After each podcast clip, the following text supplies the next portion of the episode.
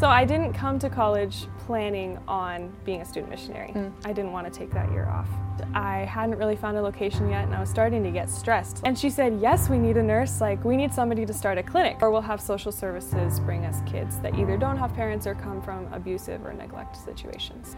Um, gaining trust I was a big thing for the Yeah. nursing portion. Those fevers were some of the scariest because they don't go down normally. Yeah. God, like, I can't do this on my own. God is lifting me up and He's carrying me through it and He's going to give me the energy to get through the day. What is up, you guys? Welcome to the podcast sponsored by the Student Missions Department at Southern Adventist University. We have the purpose of sharing mission stories and inspire others to go and serve Jesus with love. This is Edvan Benitez, I'm Emily Schneider. and welcome to Yours Yours, to to You. Use.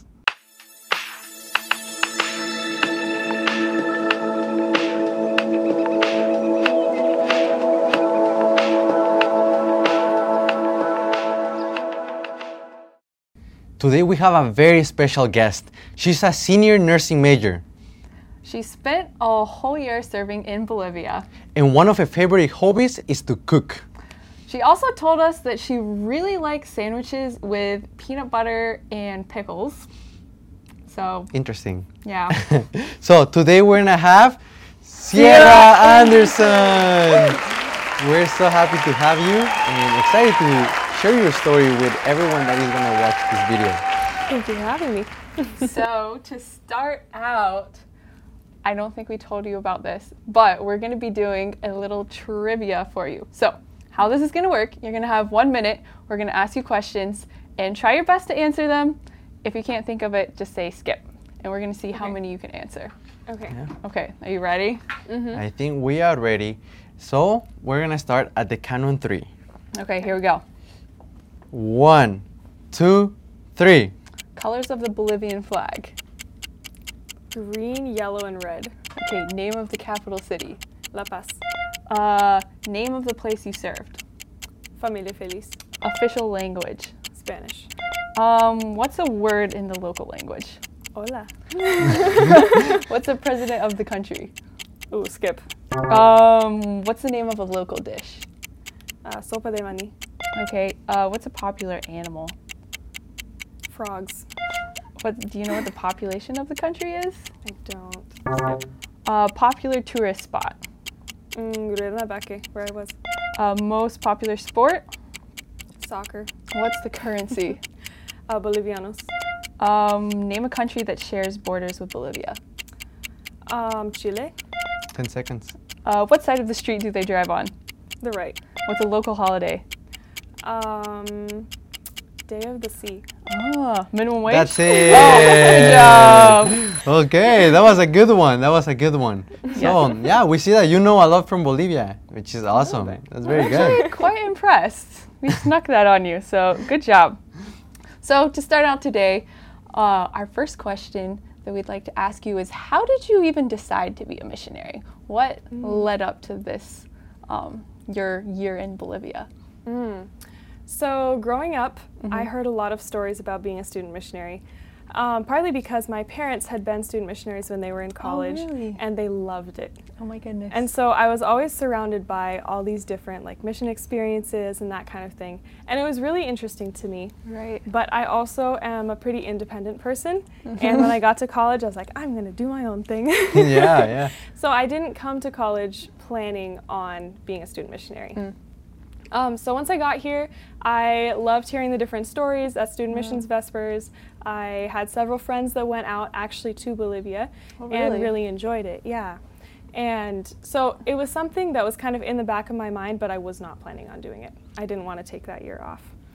And the beginning of my junior year, I really started thinking about it. And I didn't want to start thinking about Oh it. no. Was there anything specific that made you that made you start thinking about it, or Well, I mean, there are always student missions things going on, you know, like Mhm. little table here to write messages or, you know, sending a package to someone, something like that. There was actually a student missions Vespers where they asked me to carry a flag, really? and I had not been a student missionary. Wow. And we when I did it, that. I was kind of like, oh, like maybe I'm supposed to be doing this. yeah, yeah, yeah. um, yeah, so I started praying about it a lot, Mm-hmm. uh, about like Thanksgiving time, and was really concerned because I was afraid God wanted me to do it and I didn't want to. Uh, and as I started thinking about it more, I decided to meet with the student missions office and discuss it with them, and they really encouraged me to just apply and kind of go from there. So I applied uh, around Christmas time, Wow. and I then all of a sudden was trying to decide where I was going to go, if I was going to go. And you know, you look at the list and it's so long. It's intimidating. Yeah. Like, what am I gonna do? yeah, exactly. And I knew like I was going to have my nursing degree and license, but I also like teaching. I've done some Right. teaching. So I thought, well, maybe this is my chance to teach. So because of that, I kind of kept the teaching options open. Mm. And January started kind of passing through, and I hadn't really found a location yet, and I was starting to get stressed like, where do I go? Right. and one morning, I'd been praying about it for several months, and I woke up, and literally the first thought that came to my brain was, I, like, I should look into Bolivia. Huh. Wow. Yeah, it was so random. Did you have a dream about it or? No, anything? no, I didn't have a dream dreams. about it. it was just all of a sudden like, oh, I should look into Bolivia. And I thought, hmm, like I might as well look it up, right? So I pulled up the tab for it and it said teaching. I was like, oh, well, I've thought about teaching, so Right. let me look into it. And as I read more about it, I thought, you know what? This place, like maybe they need a nurse. Like it's a school, they have a ton of people. Maybe I could fill a nursing position. So I ended up signing up as a teacher Okay. on my contract. Okay. And then it was very random. And then praying about it and calling the director in Bolivia and asking her if she needed a nurse. Really? Yeah, So you sign up for a teaching position, Mm-hmm. but then you ask to be a nurse? right. And how much Wow. of nursing school had you done at this point? So I was finishing up my last semester of my associate's degree. Oh, okay, okay. So you had Yeah. you would have your RN by the time you were Right. there. I was Okay. about to take my boards in the summer. Okay. Okay. So then I called her and she said, Yes, we need a nurse. Like, we need somebody to start a clinic. So then I was like, Oh my goodness. That's a big project. clinic Yeah. Here. Yeah. So it had gone from like not being a student missionary at all to not really being sure if I wanted to to all of a sudden now like hmm, trying to, you know, plan what to do for this clinic. So I kind of told God, Well, I, I need supplies. Yeah. Like, I don't know how I'm going to pay for this by myself. Right. And you know, the months started passing, and I started kind of reaching out to people and Mm-hmm. you know doing the fundraising, but also saying I'm going to need some medical supplies as I start this clinic. And I was absolutely astounded at how God answered prayer. Wow. Wow. There were so many times where I would think of a supply, like, for example, one afternoon I thought, like, wow, we're really going to need syringes, you know, to take with me. And literally the next morning, there was a box of syringes on my porch. Wait, but did you talk about it with someone else No, or I didn't even tell my family. Like, What? I hadn't mentioned it at all. So like people didn't even know to ship it to you. Mm-hmm. But you were getting medical supplies at your house. The Right. one that sh- that you needed. The ones that I would think about sometimes. Sometimes I would like mention it to one person and another person would bring it. And other times I wouldn't even say anything and somebody would text me like, "Oh, I just left this on your porch, thought you might need it." wow, that's awesome. That's Yeah. awesome. So I was absolutely amazed as I got like suitcases and suitcases of donations of medical supplies that we needed.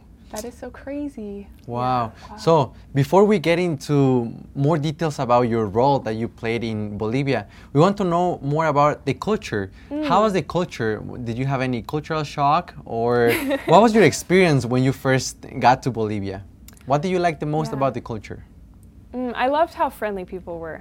Okay. Uh, when I got there, you know, I didn't speak any Spanish, and so and they didn't speak any English. Right. So I think it would have been very easy for them to get really frustrated with me really Mm. fast. uh, yet maybe they were, but they didn't show it. Okay. they were so so patient and kind That's- and welcoming. wow, that's very good. That's very good. So you didn't know any Spanish at all? No, I'd taken some classes in high school, but I kind of just knew like basic nouns. So Okay. Yeah, so ahora basic. podemos hablar en español o? Sí, más o menos. Más o menos. Okay, okay. That's good. That's good. So, what was your favorite food? Do you do you try any Bolivian food? Yeah, my favorite food was sopa de mani. Okay. It, I don't know if you guys have ever had it before, but it's like a peanut soup with a whole bunch of vegetables in it. Um, we used pasta instead of meat, and Okay. it was really good. Really good. Did you make Yeah. it yourself? Mm-hmm. I made it quite a bit. Wow, we have a professional chef I right know, here. I know. That's I've heard so much about how you cook just like such Aw. amazing food. So tell us a little bit about what you kind of did on a day-to-day basis. Like, I know I'm sure there's many different things that you did. So what did you actually end up doing, mm-hmm. even though you're supposed to be a teacher, but then a nurse? and Yeah. like maybe walk us through like what a normal day would look like for you. So I would get up every morning around 6 or Mhm. 6:15 and have my own worship and have a little bit of quiet time. You know, that's kind of the with a with a campus of 100 people, Yeah. that's the only peaceful time as well. Yeah. Everybody's still early asleep. morning. Yeah, so I'd have worship, and then honestly, this was one of my favorite parts of the day. Was get up and I would go over to the um, one of the guy volunteers' house because Mm. That house had the kitchen that we all used, and mm-hmm. I would cook breakfast for all the volunteers. Aw. So it was really peaceful. Like the volunteers would kind of slowly come in as they were waking up, and we would all talk, and then have breakfast together. That's so nice. Yeah, and then Every morning. yeah, every morning. And it did alternate, like second semester we couldn't as much, but Okay. we did for a, a large part of the year. Okay. And then the teachers, the volunteers that were teaching would leave for school Mhm. and I'd clean up and then spend most of my morning charting Mhm. different things like medical incidents that had happened the day before. and then the kids would come back from school at noon and then there was always like chaos. Yeah. I can Like- imagine. yeah, this kid fell and scraped their knee. Well, this kid might have broken Right. their arm, and this kid has a Oh fever, and like. Every day. Did you have any like kids that are that were sick or oh yeah, there were all some the days time. that all the time. yeah. There's always someone sick. Wow. It's, so yeah, with a hundred kids, you can always count on someone. Oh yeah. You know, catching Oh. a cold. and- yeah, yeah. Yeah. So I took care of kids for the rest of the day, usually till around Mhm. 11 p.m. Um, sometimes I worked in a in a boys' house. I was a part-time parent there, and then other times I was just taking care of ill um, illnesses, doing treatments, that kind of thing. Mm. And I would sometimes cook supper for a group, help with that kind of thing. And I Mm. tried to visit every house in the morning and in the evening. So Wow, like every day you were visiting the different houses? yeah. So can you explain just a little bit? How is Familia Feliz divided? Like, uh, what is it for people that don't know about Mhm. Familia Feliz? What is Familia Feliz and how is it organized?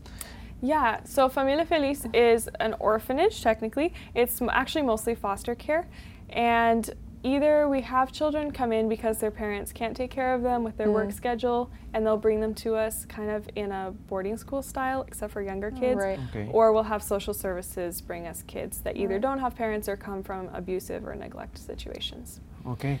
So we have two boys' houses, um, Mhm. younger and older. We have two girls' houses, younger and older, and then a house of like mixed babies, toddlers, and then the oldest like volunteer children. Right. Okay. So you mentioned that you visited every single house every day? Mm-hmm. And how was that? Like, did you were you were you just like checking up on them, like if their health was okay, or what what were you doing there? Yeah, it, it was such a privilege. Um, I I loved getting to see everybody every day. Um, part of what I one reason I did it was because I wanted to kind of get a sense each day of how the kids were doing in each house mentally, because that Mm. affects Wow. you know their physical yes, health, yes. and also um, just how they were doing as far as like are they getting sleep, are they getting good food. I was also the coordinator of groceries, so getting Wow. food was an important part Yeah. Yes. just kind of trying to get a sense for the tone of each house and what Mm. they needed. Mm, that makes Yeah. sense. And so, did you like primarily provide medical care for the kids in their houses, or did you have like a clinic or like some type of building that you used, like when kids were sick? So when I first got there, they gave me a room actually in my house. Oh, really? And they said, turn this into the clinic. Yay. so um, I, so you were living in the clinic. yeah, me and like eight other female volunteers were living in this house, and then we had one room that was the clinic. Oh, okay. Mhm. That makes sense. So I used that if kids needed to stay overnight because they Mm. were too sick, they'd stay there. Okay. I would hang my hammock from the windows and stay there with them. um, and then also, if they were sick during the day and they could walk over, they would come and get help there. Right. But if it was something like they needed medicine every few hours, I always just went to their house and did it. Yeah, that's a lot easier. And I feel that that was very important because in that moment you you get to talk to the kids and you can gain their trust as well. How Mm-hmm. important is to gain someone's trust when it comes to medical field? Oh, it's so important, especially with children, because you know, children like get a shot, and all of a sudden to them, like, oh no, I don't want to be around Right. her, you know. But at the same time, I was doing childcare, and Right. these kids have very few adults in their lives that they can Mm. trust. Yeah. So it was really important to take that time. And that was definitely one of the challenges for me. Mm. Like, so many different things to do, but it was really something that I realized was important was just to pause and talk to Mm. them, play with them, and like you said, earn their trust. That's Right. beautiful because you were also ministering to them, you know, and I think that's something beautiful. Mm-hmm. Sometimes we think that ministering to people is just sharing a Bible verse or Right. a prayer, but ministering to others, I think it's also like getting to know them, you know, like Yeah. asking like, "Hey, how are you doing?" And I think that's something beautiful that that we can learn from your experience, right? Yeah. Yeah. So, um, you're talking about some of the challenges there. Can you tell us more? You were saying like having the time to like Mm-hmm. get to know these kids in the middle of so many responsibilities. Were there any other challenges that kind of stand out to you in your mind looking back on the experience? Yeah, I would definitely say um, gaining trust Mm-hmm. I was a big thing for the Yeah. nursing portion. Partly because the culture around medicine is very different there. Mm, So as I come in, a stranger, I don't speak the language. right. I don't fit into the culture because I'm Right. still learning it and Right. you know, I come in and I'm like, "Oh, that's that's injured. That needs a band-aid and this cream." To them, I was like, "Excuse me, like what if she doesn't know what she's doing?" You know. No. yeah. So, um, gaining that trust and having them allow me to treat them Mm. was really discouraging at times, but Mm. also um, a really good learning curve for me of like, you know, trying to work with, um, I guess, the differences that we had. Yeah. So, did you ever get to experience like a very painful disease or a very painful injury? Or Myself or treating it? or treating it, treating it. Yes. okay, not myself, but um, yeah, I, I took care of definitely some dengue fever. I don't know if you guys have heard of dengue Yeah. fever, but it's a mosquito-borne illness Yep. that leads to really high fever, like kids with 106. That's so scary. Yeah.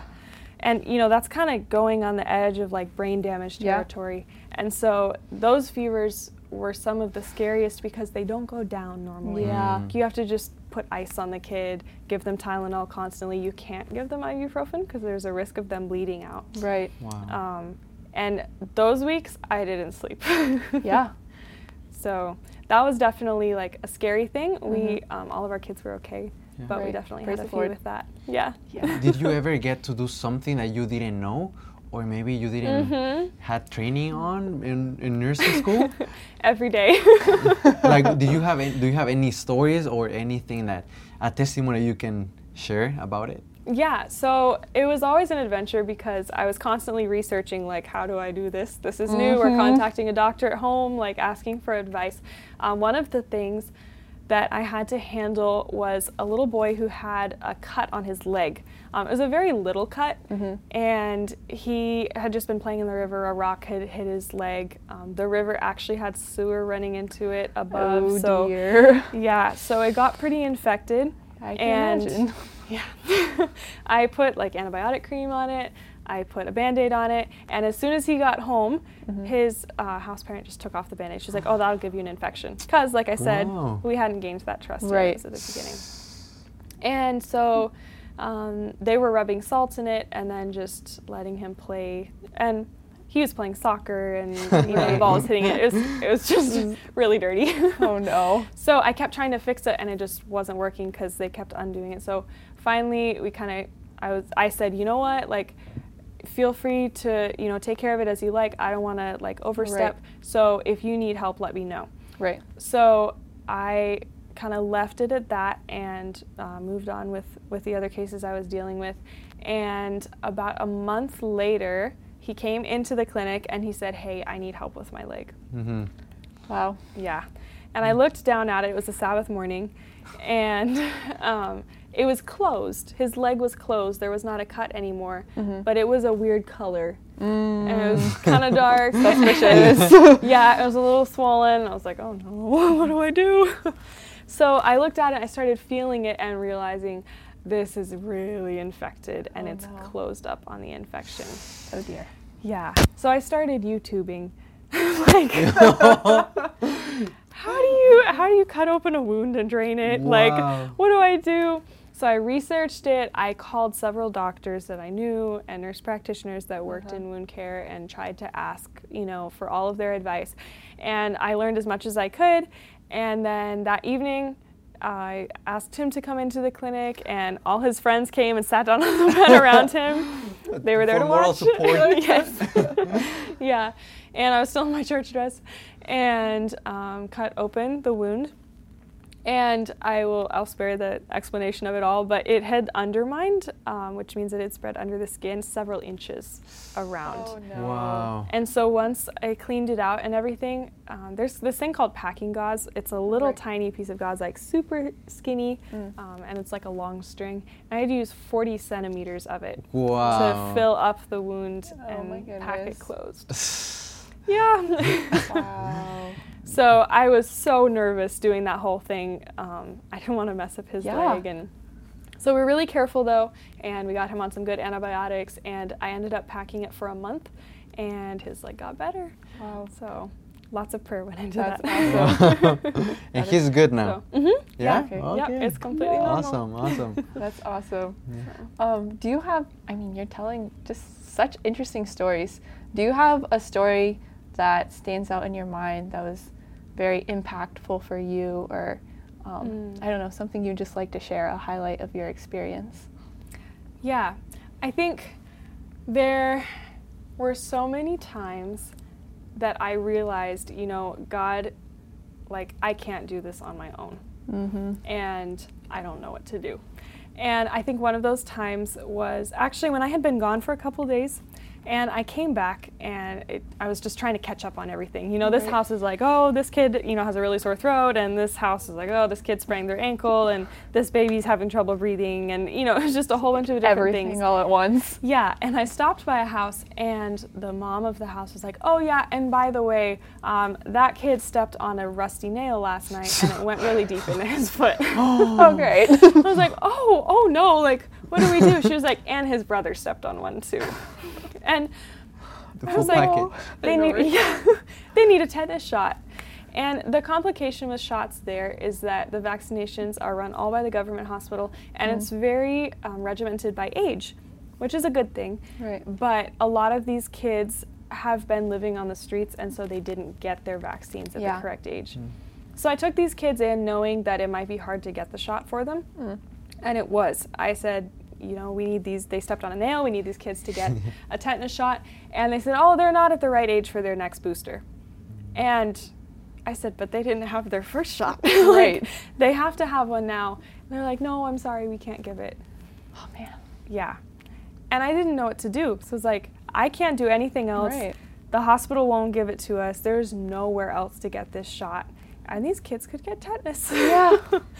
so I took them back home and I just started praying. Like, Mm. God, please help us to figure out a way to take care of these kids because I don't want them, you know, getting tetanus. And so I started researching like natural remedies for tetanus. like, like, who does that? I know. Like- and I was looking up stuff and I finally found this one article that said it's not proven, but it's possible that really high doses of vitamin C can knock out tetanus or like prevent it Okay. if people have been exposed.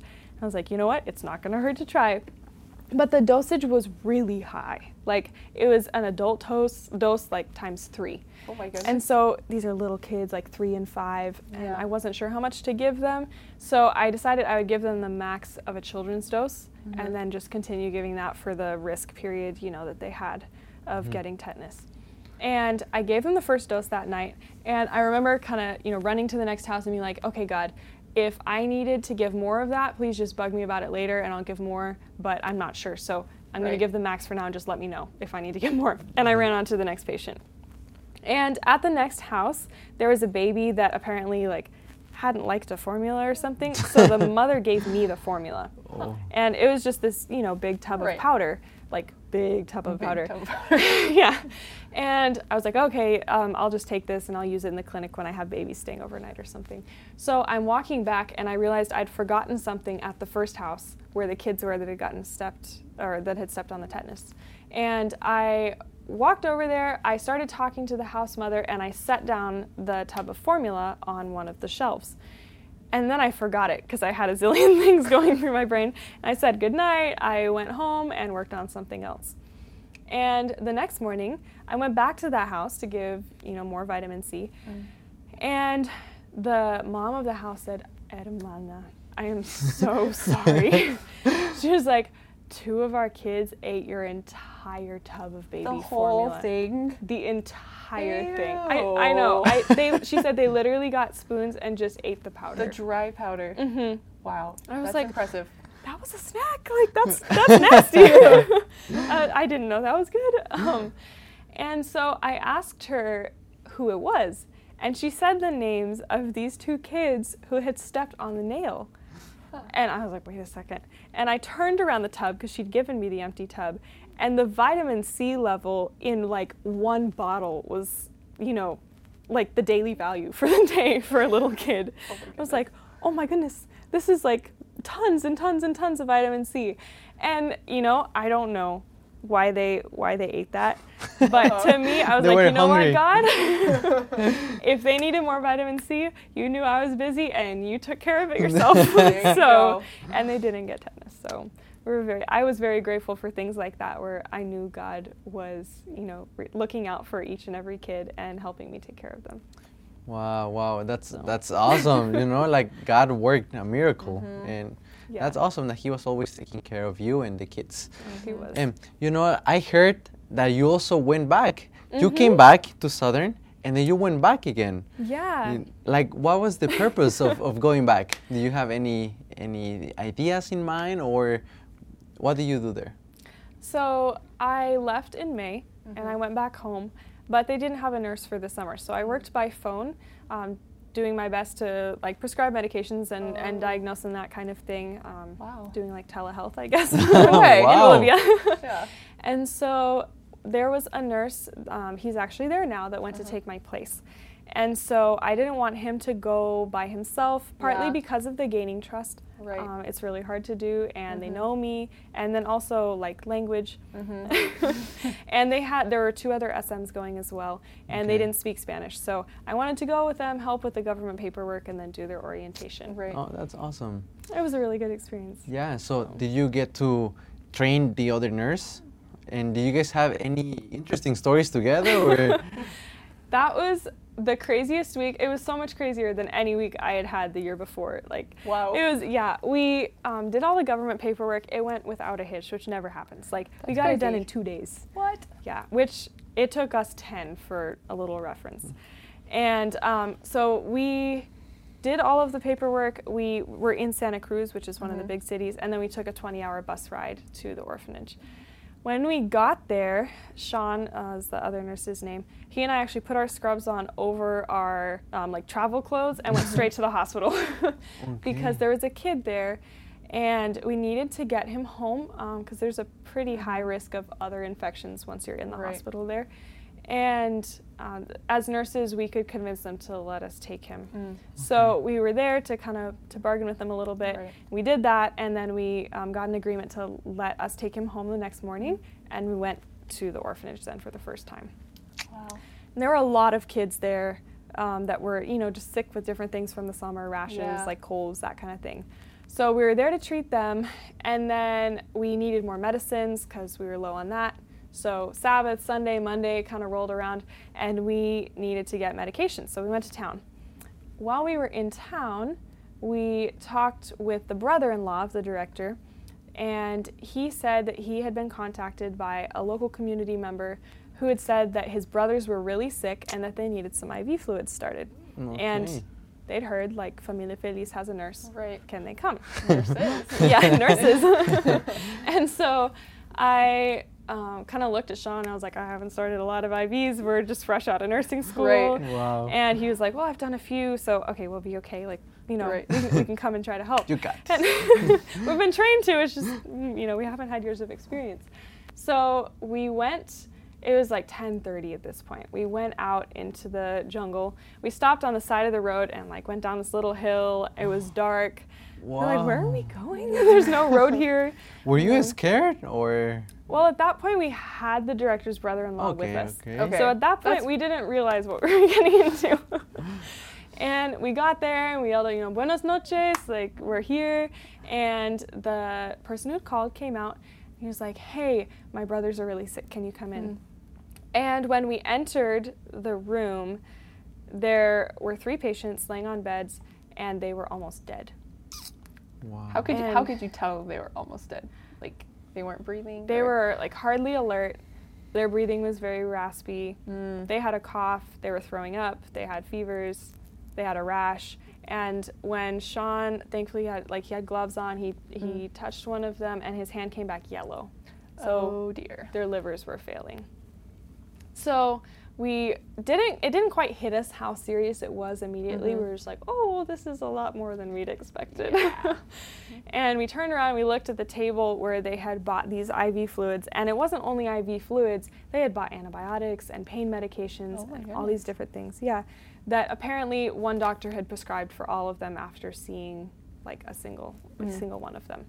And so the um, other nurse, Sean, started getting the IV fluids ready. I started prepping to start their IVs, Mhm. and we were like so stressed. Like, what do we do with these people? You know, we started nine IVs on them uh, in total. Yeah, Wow. but yeah, That's a lot. it was a lot.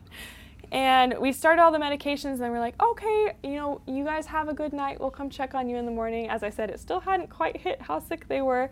And Sean said, wait, wait, wait, let's pray before we go. So I uh, knelt down, and he knelt down, and we started having prayer and uh, asking God just to please give us wisdom, to be with them, to heal them if it was His will, and um, to help them to at least not be in pain, you know, as they were resting during the night. Yeah. And we went home. And then we got back, and Sean was like, Why are we here? Like, you know, like, how are we going to do this? And I was like, I don't know. What are we going Right. to do? And we were trying to figure it out. And you were like, You know, what? we're just going to pray. We're going to go to bed. We'll check on them in the morning. Right. So we prayed and split ways, and just as soon as I got home, I got a text that said, "Hey, um, they just ripped out their IV. Like one of them did. Oh, He's no. confused. Oh. Can you guys come back?" Confused. Yeah. And at that point, I started realizing, okay, this is going to be a long night. Yeah. Like, so I went over to Sean's house and I knocked on the window. I was like, hey, we need to go again. And so we this time we grabbed everything: stethoscope, thermometer, pulse oximeter, you know, everything we could think of: blood pressure Mhm. cuff, gloves, masks, more syringes, everything that God had sent on the porch, you know, a long Amen. time ago Wha- that we a year left ago? over. A year ago that we hadn't Wha- used. And you had some things left. Mm-hmm. Yeah, everything that he had sent, most of the things it was like, oh, this is what I had needed it for, and Right. this IV tubing I hadn't used yet, and I kind of wondered like, why did God send this? Yes. So we got back there and we started using the IV tubing that we brought and everything, and we decided to just stay the night. Mm-hmm. So we sat up for a long time, and you know, Sean is reading translations of like how to ask about a medical history and like saying it in Spanish and then trying to write down the answers. And I was trying to make sure the medicines were going in correctly, and because we didn't have any machines, Right. so it was just with a clock and Right. and watching them. And it, the hours ticked by. You know, it's like midnight or like, oh yeah, we know what they have. They have chicken pox. you know? and the second hour, it's like, oh, they have hepatitis. But which one? we don't know. You know, it's like we just we couldn't figure out what they Right. had. And finally, around 3 a.m., they were doing a little bit better. Mm. And it was to a point where we're like, they're going to be fine for the night. They've Right. got maintenance fluids running. We can get a little bit of sleep. So we went home and slept for three hours. At this point, we were walking. So Right. walked down, walked down the highway. Yeah, walked down the highway through the jungle, and got back to the orphanage and fell in bed completely exhausted. I'm sure. Yeah.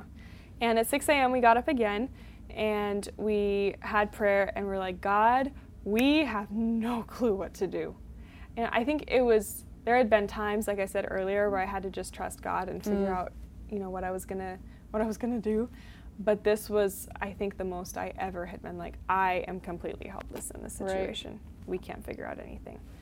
So we prayed and we were like, okay, we're going to trust God and we're going to do it. And we went and um, gave them medications for the next morning. They were up and around a little bit, so that Really? was good. Yeah. That's They were still sign. definitely seriously sick though. Right. so Sean actually stayed with them. I took care of the kids for the morning. And thankfully, the reason they hadn't gone to the hospital is because they didn't have the money to do so. Right. And they found a family member that day that was able to pay for them to go to the hospital. That's so good. Yeah. That's awesome. So as soon as they got to the hospital, the hospital was like, "Hey, you are way too sick for us," and they sent them to another hospital 10 hours away. Oh my goodness. Yeah. So we were so grateful that they were able to find that. And it was interesting coming out of that situation. Um, we had a whole bunch of other issues that week. We had a hepatitis A outbreak, we had a chickenpox outbreak, everything we could think Everything. of. And through all of that, I felt I kept thinking like I feel like I should be like just really discouraged. Like why is this all happening? Right. You know, it was really stressful. We hadn't slept, but I couldn't help but be so amazed at how good God was through all of it. Amen. You know, He worked everything out. He'd sent supplies a year in advance I know. and he had given us two nurses that week. Like if that had been my first week, I think I may have packed up and gone home. Yeah. but he gave us two people there um, that week, and he gave us everything we needed, and I was just so incredibly grateful and humbled to be able to see God's handwork in that way. Amen. really cool. Amen. That's beautiful. It seems like that's almost like a theme of the stories you've been telling is like you don't know what's going on and then God is like providing like you try your best, you know it's not enough, but like he steps in and fills that gap. Mm-hmm. And also another theme I've been noticing is that you keep on going back, right? you didn't Yeah. just do you did like was it about 9 months Mm-hmm. and then you come back do telehealth and then go back. So Mhm. are you still involved with um, Familia Feliz and is there anything you want to share with us about that? yeah, um, I have the privilege of um, getting to, to chat with Sean a bit about just the different things that he's doing there and help as, as little as I can, or help a little bit, uh, the little that I can do while I'm here. Um, and also, Sean is working on building a physical clinic. Wow. Which is so exciting. no. Wow. That's Um, awesome. Yeah, it's something that's really needed because when the kids come in, um, they often have so many different health issues, Right. you know, and improving those is a really vital part of helping them improve their lives. Right. And with 100 kids on campus, um, 80 to 130 staff, it's a lot to do it out of one little tiny room. Yeah.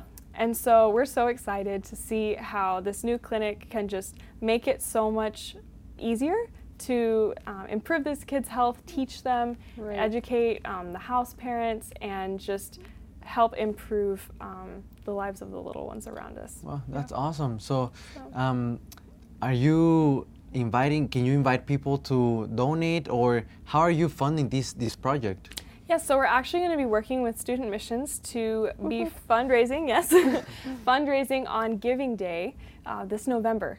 So if you're interested in donating, you November can- what? That's a very good question. 27. 27? I think want you're right. say. I think it's 27 or 28. I think it's 27. Yeah. Um, so if you go, and you can do it before then too, Mm. if you go to Student Missions website um, or the Giving Day website, you're going to be able to find where you can donate for this clinic project for Familia Feliz. And we would love to have your help.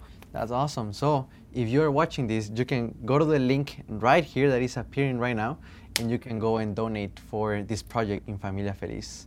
So, Sierra, just to conclude this this pro- this program, do, can you share with us maybe a Bible verse that really inspired you during this whole year? That maybe during times of challenge, or maybe when you were feeling discouraged, that really, really um, motivate you in, throughout your journey in Bolivia? Yeah. So I guess giving a little bit of like backstory to this verse, I think for me one of the hardest things was waking up in the morning. I feel that. yeah, because I would sometimes have kids in the clinic overnight. I'd be, you know, going to bed at 11 and then getting up at 3 to give meds and then getting up at 6 or 7 again. And so I was really sleep deprived and um, it was it was hard to wake up. Yeah. And so often I would wake up and just say, God, like, I don't have the energy to get through today on my own, so please give me your strength Mm. and help me to um, be able to make it through this day and to show you not myself to Right. those people around me. And one of the verses that really helped me, I don't remember the text, Okay, it's but you know, it says, um, you will mount up on wings like eagles. You will run and not grow weary. You will walk and not grow faint. Amen. And that phrase, those phrases, went through my head so many mornings. Like, you know what? I can't do this on my own, but God is lifting me up and He's carrying me through it, and He's going to give me the energy to get through the day. Amen. That Amen. really beautiful. Okay, one final question. Um, this is specifically to people, specifically SMs, um, going to Bolivia. What advice Hmm. would you give an SM going to Bolivia? Um, a couple things. One, you'll always have a new adventure every day. So be willing to just go with the flow. You may have a job one day, and the next day that will not be your job. You'll have a whole new project that you're working on. Or you may be taking care of a group of kids one day, and it can be sad, you know, they can move on. Um, but you also have the privilege of working with new kids Right. and teaching them, and there's always variety. Mm. And so just being willing to go with whatever's happening that day and not expect too much for the next day Right. um, is a really important part. The other part is bring lots of spices for your food because that was something I missed um, liking to cook. I uh, definitely missed having things like pumpkin spice. So, yes, pack some spices. Oh, that's awesome. Well, Sierra, thank you for being here in our podcast today. We have one last gift for you, right, Emily? So, we, we have this special gift that we are wanting to give you. We did some research. We did some research. We did some research, and something that we heard is that there was something that was very special to you. Can you share more about it? So we heard that oftentimes, um, especially the boys that you watch would bring you flowers, and it was really special to you. So we wanted to give you some flowers. thank you so much. Yeah. These are beautiful. And, and this can be just, I know that these are not the flowers that they will give you, yeah, but this can be just a though. reminder of that beautiful moment that you spent there. And maybe every time that you wa- that you see them, that you can be a beautiful reminder that your mission is not over, right? yeah, and you thank can still witness to others here on Yeah. campus. Thank you very much. yeah. Thank you so much for being on the podcast and for sharing your stories. We really, really enjoyed listening to what you have to say. Oh, no problem. It's my pleasure. Thank you so, so much for listening today. If you liked what you heard today, please share this with your friends. If you feel like God is calling you to serve as a student missionary, please send us an email or DM us. Yeah, and remember that God doesn't call the qualified, but He qualifies the call. Stay tuned for the next episode.